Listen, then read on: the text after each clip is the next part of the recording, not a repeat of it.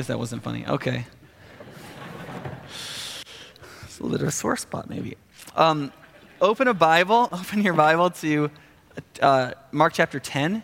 If you have a Pew Bible, that's 1570. Let me say a couple introductory remarks while you turn there. There is something very special about the passage we're about to look at. It's not just a passage about divorce and kids and a guy who didn't want to give up his money. Mark, as he put this gospel together, remember, none of the gospels are in chronological order strictly. So all the gospel writers are assembling these episodes so that we'll get it, okay?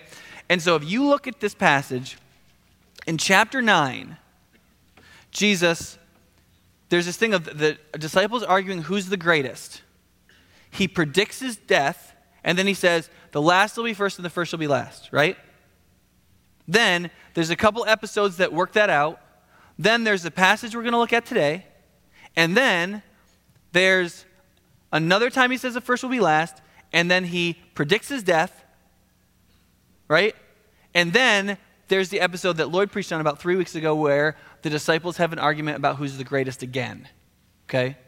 Do you see how it's bookended with the exact same themes? And in the middle of those three themes is this passage, and you'll be kind of like, well, why? It almost seems like if you weren't paying attention, you just think Mark was putting in a bunch of different stuff because he had to get some things out of the way before he went and wrote about Jesus being killed. It's not what's happening. And we're going to spend the next two weeks looking at this, okay? So let's start in Mark chapter 10. Jesus then left that place and went into the region of Judea and across the Jordan. Again, crowds of people came to him, and as was his custom, he taught them. Some Pharisees came and tested him by asking, Is it lawful for a man to divorce his wife? What did Moses command you? He replied. They said, Moses permitted a man to write a certificate of divorce and send her away. It was because your hearts were hard that Moses wrote you this law, Jesus replied. But at the beginning of creation, God made them male and female. For this reason, a man will leave his father and mother and be united to his wife, and the two will become one flesh. So they're no longer two, but one. Therefore, what God has joined together, let man not separate. When they were in the house again, the disciples asked Jesus about this, and he answered, Anyone who divorces his wife and marries another woman commits adultery against her. And if she divorces her husband and marries another man, she commits adultery. People were bringing little children to Jesus to have him touch them, but the disciples rebuked them. And when Jesus saw this, he was indignant. He said to them, Let the little children come to me, and do not hinder them, for the kingdom of God belongs to such as these. I tell you the truth. Anyone who will not receive the kingdom of God like a little child will never enter it. And he took the children in his arms and put his hands on them and blessed them. As Jesus started on his way, a man ran up to him and fell on his knees before him. Good teacher, he asked, what must I do to inherit eternal life? Why do you call me good? Jesus answered, No one is good except God alone. You know the commandments do not murder, do not steal, do not commit adultery. Do not give false testimony. Do not defraud. Honor your father and mother. Teacher, he declared, all these I've kept since I was a boy. Jesus looked at him and loved him. One thing you lack, he said. Go, sell everything you have and give it to the poor, and you'll have treasure in heaven. Then come and follow me. At this, the man's face fell, and he went away sad because he had great wealth. And Jesus looked around and said to his disciples, How hard it is for the rich to enter the kingdom of God. The disciples were amazed at his words, but Jesus said again, Children, how hard it is to enter the kingdom of God. It's easier for a camel to go through the eye of a needle than for a rich man to enter the kingdom of God. The disciples were even more amazed and said to each other, Who then can be saved? And Jesus looked at them and said, With man this is impossible but not with God. All things are possible with God. Peter said to him, We've left everything to follow you. I tell you the truth, Jesus replied. No one who has left home or brothers or sisters or mother or father or children or fields for me and for the gospel will fail to receive a hundred times as much in this present age homes, brothers, sisters, mothers, children, and fields and with them persecutions, and in the age to come, eternal life. But many who are first will be last, and the last first. Wow. Picked on divorce and money. Has everybody offended yet? we. Excuse me. I'm gonna, let me tell you just right up front. This is going to be a two weeker. I got to the end of writing point one last night and I had nine pages and I just figured I better stop there. So it'll feel like it's just a gimmick to get you to come back next week, is really all that is. Um, now, two weeks ago before Easter, I preached on the passage before this where Jesus says, if you want to be great in the kingdom of God, here's what you do you become last. You become a humble servant of everyone. And by that means, you'll become great in the kingdom of God. And so I talked about how the Christian life is essentially a race to the bottom. Okay? And that's really evident in a number of places in these two chapters of Mark. So Jesus is going to the cross. This is his last major time period to really get the gospel to sink home with his disciples. And the main thematic focus of this time is you've got to die, you've got to be last, you've got to be a humble servant, you've got to do what I'm doing, is what he's saying. He's not saying, I'm going to go to the cross so that you can be totally triumphant in every way and you can have power and glory and money and fame and health and wealth. He's saying, I'm going to go to the cross. Your life is going to be about you going to the cross. And just like I'm going to come into glory through my suffering and humility, so you are going to find the glory, power, peace, fame, love, whatever it is good you find, you will find it through the means of the way of the cross, just like me. And so there's three places, here are three places where he does that, where he says, if anyone wants to be first, he must be the very last, the servant of all. Or, but many who are first will be last. And then in the passage that, um, that read, that verse is actually wrong, it's 1045, I think, where Jesus says, The Son of Man didn't come to be served, but to serve and to give his life as a ransom for any, which is just another way of saying, I had the right to be first, I became last, so that you who are last could become first, right? Now, then the Apostle Paul picks this up in the book of Philippians. So it's all through the New Testament. Do nothing out of selfish ambition or vain conceit, but in humility consider others better than yourself. It's command, it's a necessary part of the Christian life. And I think most people would recognize, idealistically, in, in relationship to society, that the vision of a community of people all serving one another and putting each other's needs first really is a beautiful vision. I mean, people would recognize that a person who does that would live a deeply noble individual life. And if a lot of people did that together, that would be a really ideal community. Okay, the problem is that's not what we really think about the world. Let's play a game, shall we? um, let's say I gave everybody in this room, let's say there were only 100 people in this room, okay? And let's say I gave everybody a red button and $100. Okay? Everybody has a red button and everybody has $100. Okay? Everybody has the th- same thing and everybody's button does the same thing. Okay? Now, all you're going to decide is whether or not you're going to push the button. And I'm going to ask you to give your answer in just a minute. Okay? So you want to actually listen to this. Um, if you push your button, two things will happen. If you push your button, everybody else will lose $2. You won't get anything. They'll just lose $2. So if you push your button, everybody else instantly has $98, but you still have 100 Okay? Now that might sound kind of vicious, but the important thing is what this the second thing the button does. If you push the button, the second thing that it does is it halves the damage you take from other people. So if you push your button and 60 people push their buttons, you only lose $30. No, I'm sorry, you only lose $60. But if you don't push your button, you pay up $20 because you lost 120. So if you push your button, you take $2 from everybody else, but you also protect yourself by having it, meaning the worst you can do if you push your button is break even at $0. You had zero coming in, you get zero coming out. Right? So if nobody pushes their button, everybody walks away with 100 bucks. Right?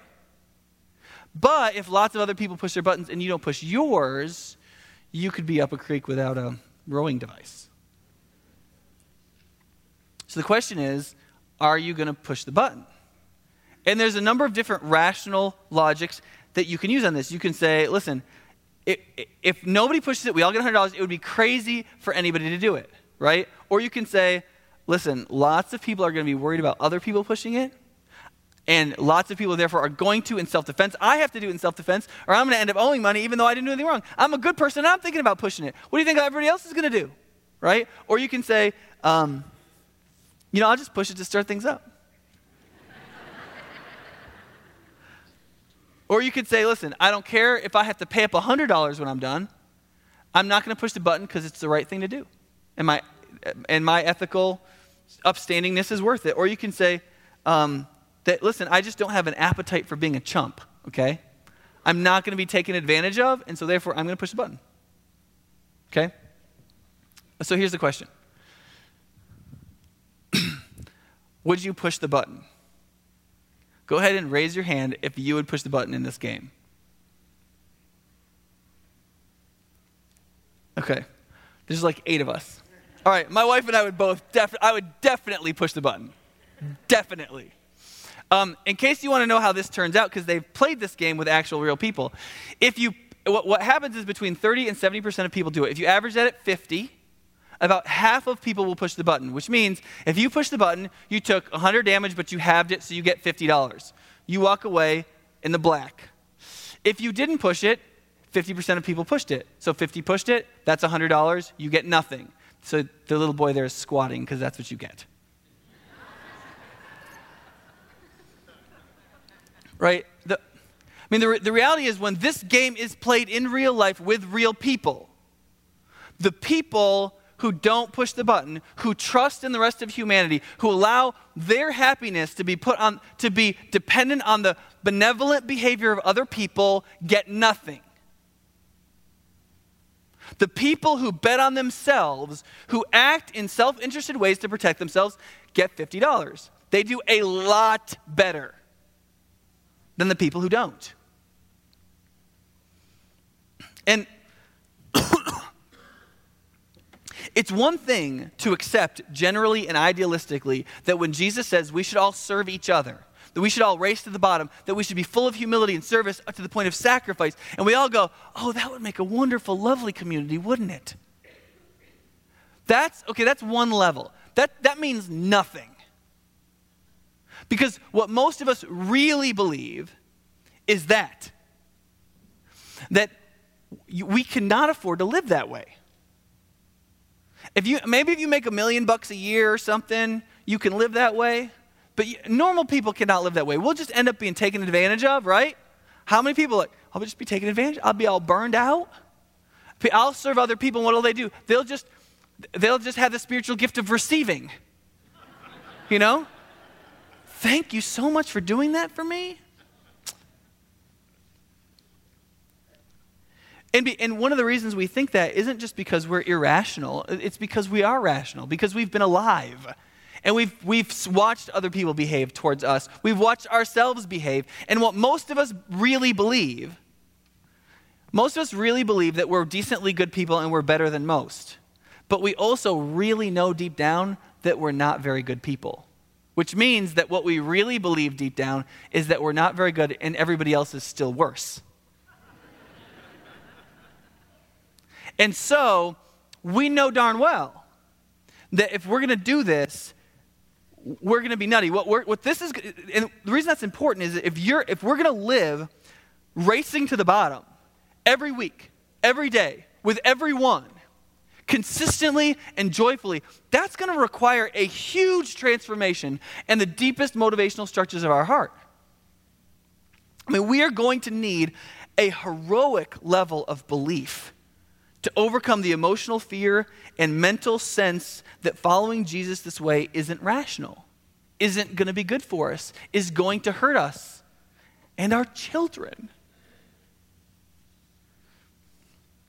So here's what I need to tell you as we look at this passage. Like all deep medicine, this gets worse before it gets better.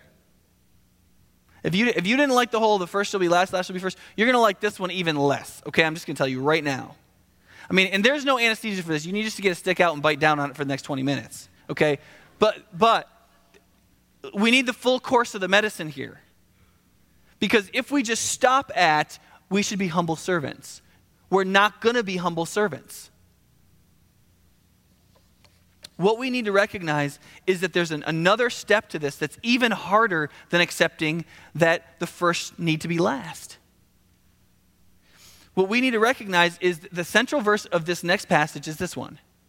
When Jesus says, Anyone who will not receive the kingdom of God like a little child will certainly not enter it.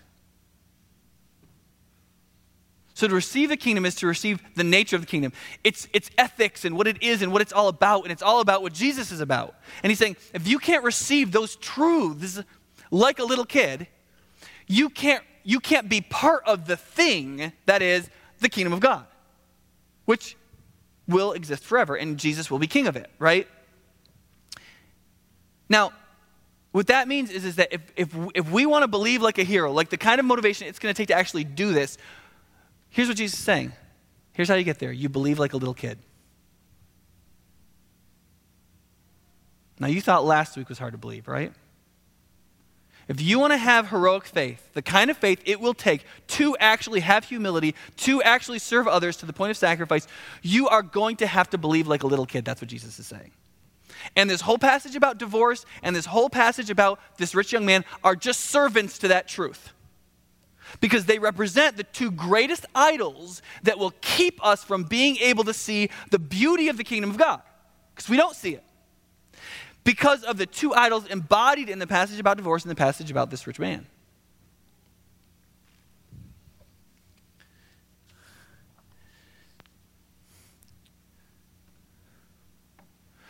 One of the things that is important to recognize is that there is a paradox in how we understand things.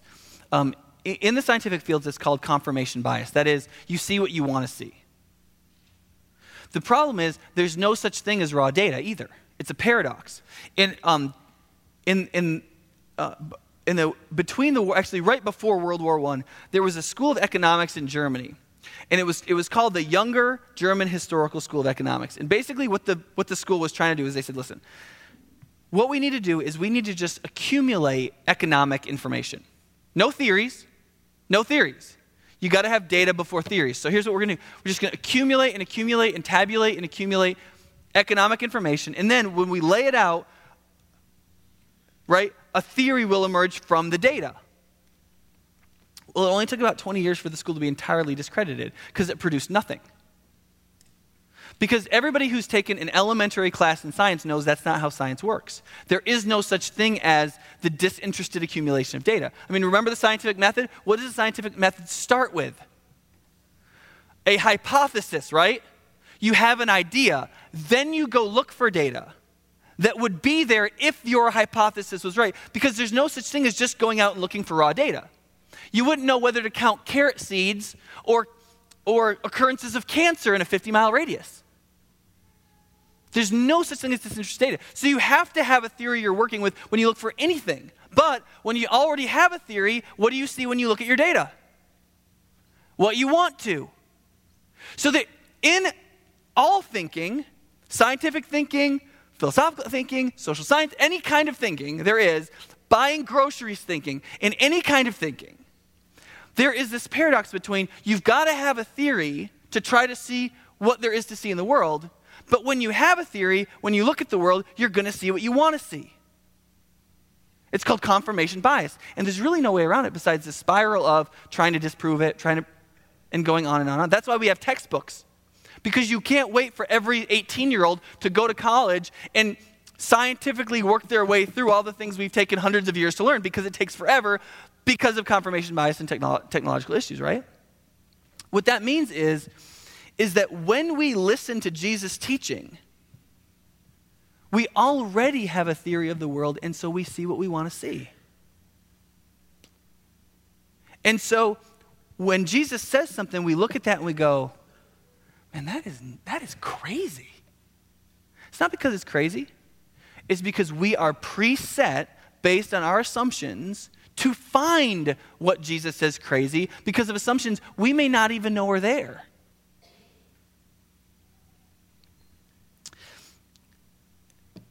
And the two, two of the biggest ones that make what Jesus says sound irrational are our assumptions in relationship to freedom and our assumptions in relationship to value.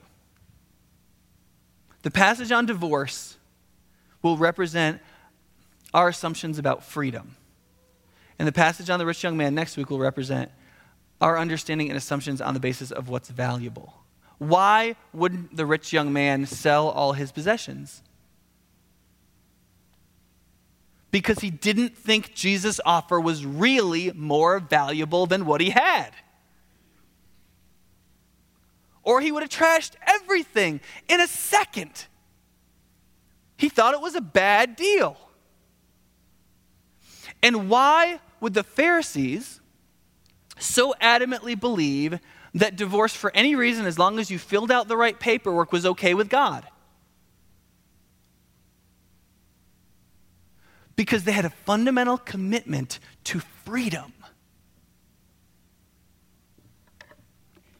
I cannot be expected to stay in a bad marriage. That's crazy. Right? So, let's look at uh, this is one, but there is no two, okay? So, freedom, our freedom idols blind us to the gospel. That's why we have to believe like a little kid. I mean, remember before the kids come up here? I'm like, I just go, let's stand on one foot. Most of them just stood on one foot. They didn't ask. They just did it. They just stood on one foot. I said, do this. Most of them did it. Unless you've taught the ones you taught to be cynical, you know they were. But most of them just did what they were told. Now, listen, when Jesus says you have to believe like a little kid, he is not saying it's easy. He's not saying, well, little kids believe easy, so you should believe and it's easy. No, it's not easy for us. Jesus never said it was just as easy for adults. He said we just have to do it. It's what, what little kids do naturally, we do only through being terrified. I mean, to, to believe like a little kid just will naturally believe takes every bit of inner bravery and moral i mean every all the grace that we can receive from god and we're still kind of like okay i'm gonna try it that's what it's like for us when we believe like a little kid jesus knows believing like a little kid is the hardest thing we could possibly do but what he knows is, is our our idols that create these negative confirmation biases they've got to go and the only way they can go is if we take our biases and put, and put them over here and let Jesus totally rework it. If we're not willing to do that, we will always just see what we want to see. And Jesus will never sound rational. His teachings will never sound beautiful or good or whole or better or that they'll bring peace or justice or truth or that heaven could be real. And none of that will sound plausible to us because our freedom and our value confirmation biases will keep us from possibly believing that because we're too cynical. So, the question you can ask about the passage on divorce, the first part of Mark 10 is why did the Pharisees get the Torah's teaching so wrong? Why did they get it wrong? They come and question Jesus about divorce, which of course was just baiting him into an unpopular position. This is one of those situations where you're having an argument with somebody in front of other people and they know their position. It might not be more valid, but it's definitely more popular. And everybody thinks they know that. And so if you just get the person to admit they're on the other side, you've got them, even if they're right. It doesn't matter because your view is more popular. Th- that's what the Pharisees are doing here. They're baiting Jesus. And Jesus just goes, What does the Bible say? And they say, Moses permitted a man to write a certificate of divorce and send her away, right? He, he said, basically, men have the right to divorce their wife at any moment. So long as they write, as long as they write a certificate of divorce, they can send her away, right? It's pretty convenient, right? Okay, here's the passage they're referring to. It's in Deuteronomy 24, 1 to 4. There's only two places in the Torah that mention divorce. Um, one is not relevant to this, and this is the one that they're essentially quoting. And this is what it says If a man marries a woman who becomes displeasing to him because he finds something indecent about her, it's actually not a very good translation, but let's just go with it. And he writes her a certificate of divorce, gives it to her, and sends her from his house, And if after she leaves his house, she becomes the wife of another man, and her second husband dislikes her and writes her a certificate of divorce, gives it to her and sends her from his house, or if he dies, then the first husband who divorced her is not allowed to marry her again after she has been defiled. That's, that word carries connotations that in, that, in our context it doesn't carry in theirs. So just, I don't have time to get into all that. That would be detestable in the eyes of the Lord. Do not bring sin upon the land the Lord your God is giving you as an inheritance. So, essentially, what is this a command for? Does it have much to do with divorce? It doesn't really. It has everything to do with familial stability, right? You can't be swapping wives. You get one shot at a woman, that's it. You can't be trading off and spinning around and sending them all over the place. Women have the right to be in one family, in one house. You do not have the power to do whatever you want with your wife. And you can't, like, your buddy can't marry her, and then he goes, I don't like her either, then you take her back. If you have such a problem with her before, you can't just marry her back. This doesn't work that way. Now, what that, what that means is when you look, and you look, start to look carefully at this passage, it's not about divorce at all. It doesn't affirm divorce. All it says is this given that divorce exists, given that some men will divorce their wives, here are certain things that have to be in place so that women are not deeply mistreated in the process of divorce. That is, that you, if you divorce your wife, she has to get a legal, verifiable document that demonstrates she is free from the marriage covenant so that she can remarry if she wants to. And men can't do whatever trading they want. There are very specific single single turn limitations on what's possible in these sort of romantic transactions. That's what the passage actually says. But what do the Pharisees get out of it? What they got from that was it says right there, you can just write a paper and she's off. And there's plenty of fish in the sea. I'm not going to want to marry her again. This is a great deal. Right? William Lane, a commentator on the New Testament, says this Moses permitted divorce, providing a certificate of divorce was given to the wife. This provision assumes the practice of divorce and describes a right to which the wife is entitled. She is to be given a bill of divorce which authenticates her release from the marriage contract and affirms her right to remarry. The Mosaic provision was made for the contingency of divorce, but it did not itself determine that the contingency was right or wrong. Theologians have, have called this a divine concession, is the vocabulary. Because when the Torah was given to the Jewish people, they already had a culture. They already had practices. So when God gave them the Torah, He wasn't creating a culture out of nothing. He was giving the Torah into a culture in which slavery already existed, divorce already existed, infidelities already existed, lots of things already existed. And there were some things that there were not social constructs ready yet that if you got rid of them, it would actually be worse than the beginning. For example, in terms of slavery, slavery was the only form of social security and personal welfare in, in that nomadic culture. So you could outlaw slavery, but it just meant that the destitute were all the more destitute. They couldn't be bound into a family that actually could pay their bills and have enough food and all that kind of thing. Because once a slave was in that family, there were all kinds of regulations about how you had to treat them and when you had to offer them freedom and all that. And so most Old Testament theologians look at a number of commands in the Old Testament and say, or in the Torah and say, there are some of these that when you look at them, you go, oh, it, that's, that's just kind of embarrassing now. And he says, it's, it's what's called a divine concession. That is, God is pulling the culture in a trajectory, in a direction but it's, but it's not there yet completely. And as the Bible unfolds in a number of these, a number of these issues, you, be, you see the trajectory clearly in Revelation. For example, the issue of slavery is a, is a classic one. In the Torah, it's regulated. By the time you, get to the New Testament, it's, it's, it's losing its muster. And by the time you get to the book of Philemon, Paul totally logically undoes it by saying, Think about this. I'm going to send your slave back to you, Philemon. He's your brother, he's my son. How should you treat him? Which takes us back to confirmation bias. Because in 1850, when Northern Christians looked at the Bible, who were abolitionists, what did they see? They saw tons of evidence in the New Testament that American slavery was an abomination to God. When Southern slaveholders looked at the Bible, what did they see? confirmation that slavery was just fine. Had nothing to do with a problem with the Bible, had everything to do with the confirmation bias of the people reading the Bible. And it just so happens that the confirmation bias of the northern slaveholders happened to also be right. You can have a bias, and that bias can happen to be right. Now, the other thing that is missed here is that in the, in the passage in Deuteronomy, 20, Deuteronomy 24 where it says that the husband finds something indecent about his wife, the more literal translation of that word is nakedness. That, that is, that the indecent thing isn't just anything the husband doesn't like, but that's a relatively technical word that refers to in some kind of sexually oriented context in which there's some kind of discretion. So basically, what the passage is saying is if, if, if you marry somebody and you find out that she's committing adultery, then the husband has the right to divorce his wife, which is essentially exactly what Jesus says in the New Testament, right? It's exactly the same.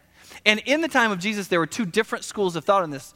Um, but the Hillel school, which was the one with like, hey, just write her a certificate and send her off, that was by far the more popular. I wonder why. Right? Because human beings throughout all of history have always wanted as much moral freedom as they could possibly get. Why? Because moral freedom has the potential to equate to happiness, because you have more options. All of us believe that having more options is good, unless it limits other options later. Hardly anybody believes limiting options is good. Therefore,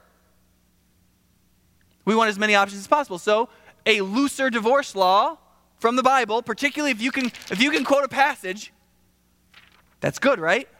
That's good. And so certain rabbis were like, yeah, that's what it says, and where did people go? Say. They didn't look it up on Wikipedia, did they? They just went, that must be what it means. That's fantastic. Because they already had a confirmation bias for freedom. Is there anything, and let me just ask you this is there anything different about you or me? It's just, we're just worse, aren't we? I mean, don't we have the exact, practically speaking, don't we have the exact same view on divorce as the Pharisees did? I mean, don't most of us believe, really, that we can't be decently expected to stay in a bad marriage if it's no fun anymore? If the love is gone, if the relationship is dead, if the insert your aphorism for I don't want to be in this anymore here, I mean, that's what we believe because that's what we do, friends. There's no difference in the church or outside the church. And irreligious and religious people believe the exact same thing on this. Right? We believe the exact same, we, we, we believe the exact same thing. We know that because we do the exact same thing, right? But now it's even gone further than that because now, now people just won't get married. Because somehow that's better. It's the same idol. It's the freedom idol. It's the freedom, it's still the freedom idol. It's now I don't want to get married. It's like the freedom idol gotten bigger, right? But listen, it's not just about marriage. This passage refers to divorce, but it's about all of our freedom idols.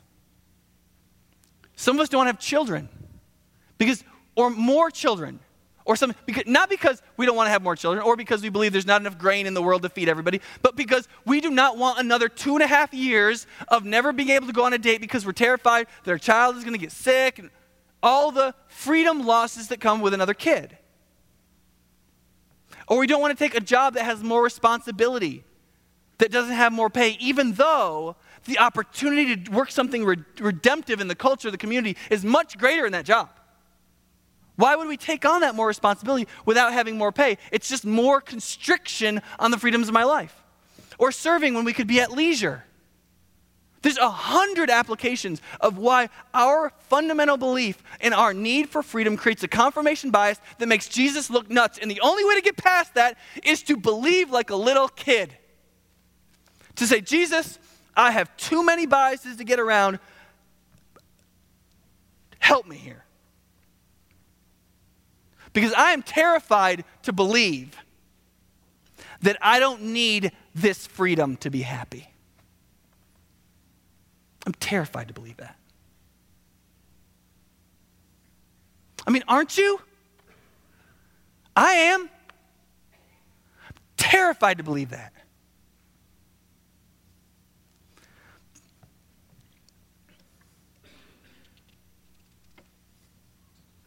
But when, when Jesus talks with these guys, he says, Listen, guys, it's like on the third page of the Bible, it says, when God created man in his image, because he quotes both Genesis 1 and Genesis 2. Genesis 1, he says, he creates both images in his gender.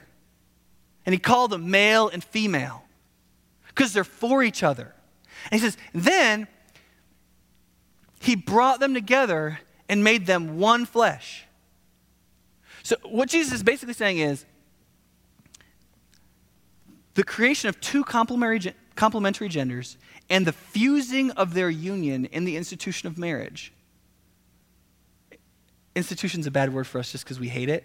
But in the union, the oneness, the come up with an adjective that inspires you in marriage is the crowning glory of the creation of the triune God. Who the heck do you think you are splitting that up? Like, he's just like, if you would have just read the first two pages of the Bible and just said, based on the purpose, what do I think God wants me to do with this? He's like, you would know. it's, it's right there. So, why, why could they pull out this passage from Deuteronomy 24, but they didn't see that in the first two pages? And are you a better man or woman than those Pharisees? Believe that at your own peril. I bet a lot of these Pharisees were good men. They just had the same sinful confirmation biases we all have.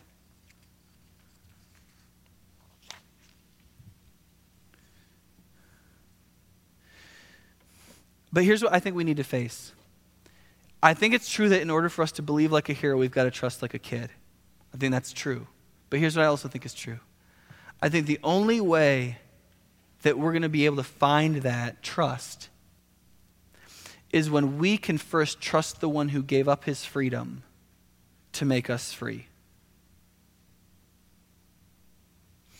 the one who can teach us about the loss of our own potential freedom and what it might accomplish for us, ought to be the one who had unlimited, ultimate, cosmic freedom, laid all of that freedom aside, took on a position below a slave, to become crucifixion fodder, to be thrown in an unmarked grave like a worthless criminal. He became that level of slave in order to procure freedom for all of us who were always had always been slaves and didn't know it so that we could be free. That is the one to trust. That is the professor that can cure the confirmation bias that comes from our freedom idol. The one who looked at his own freedom and put it aside and became a slave for the good of slaves who he would make free.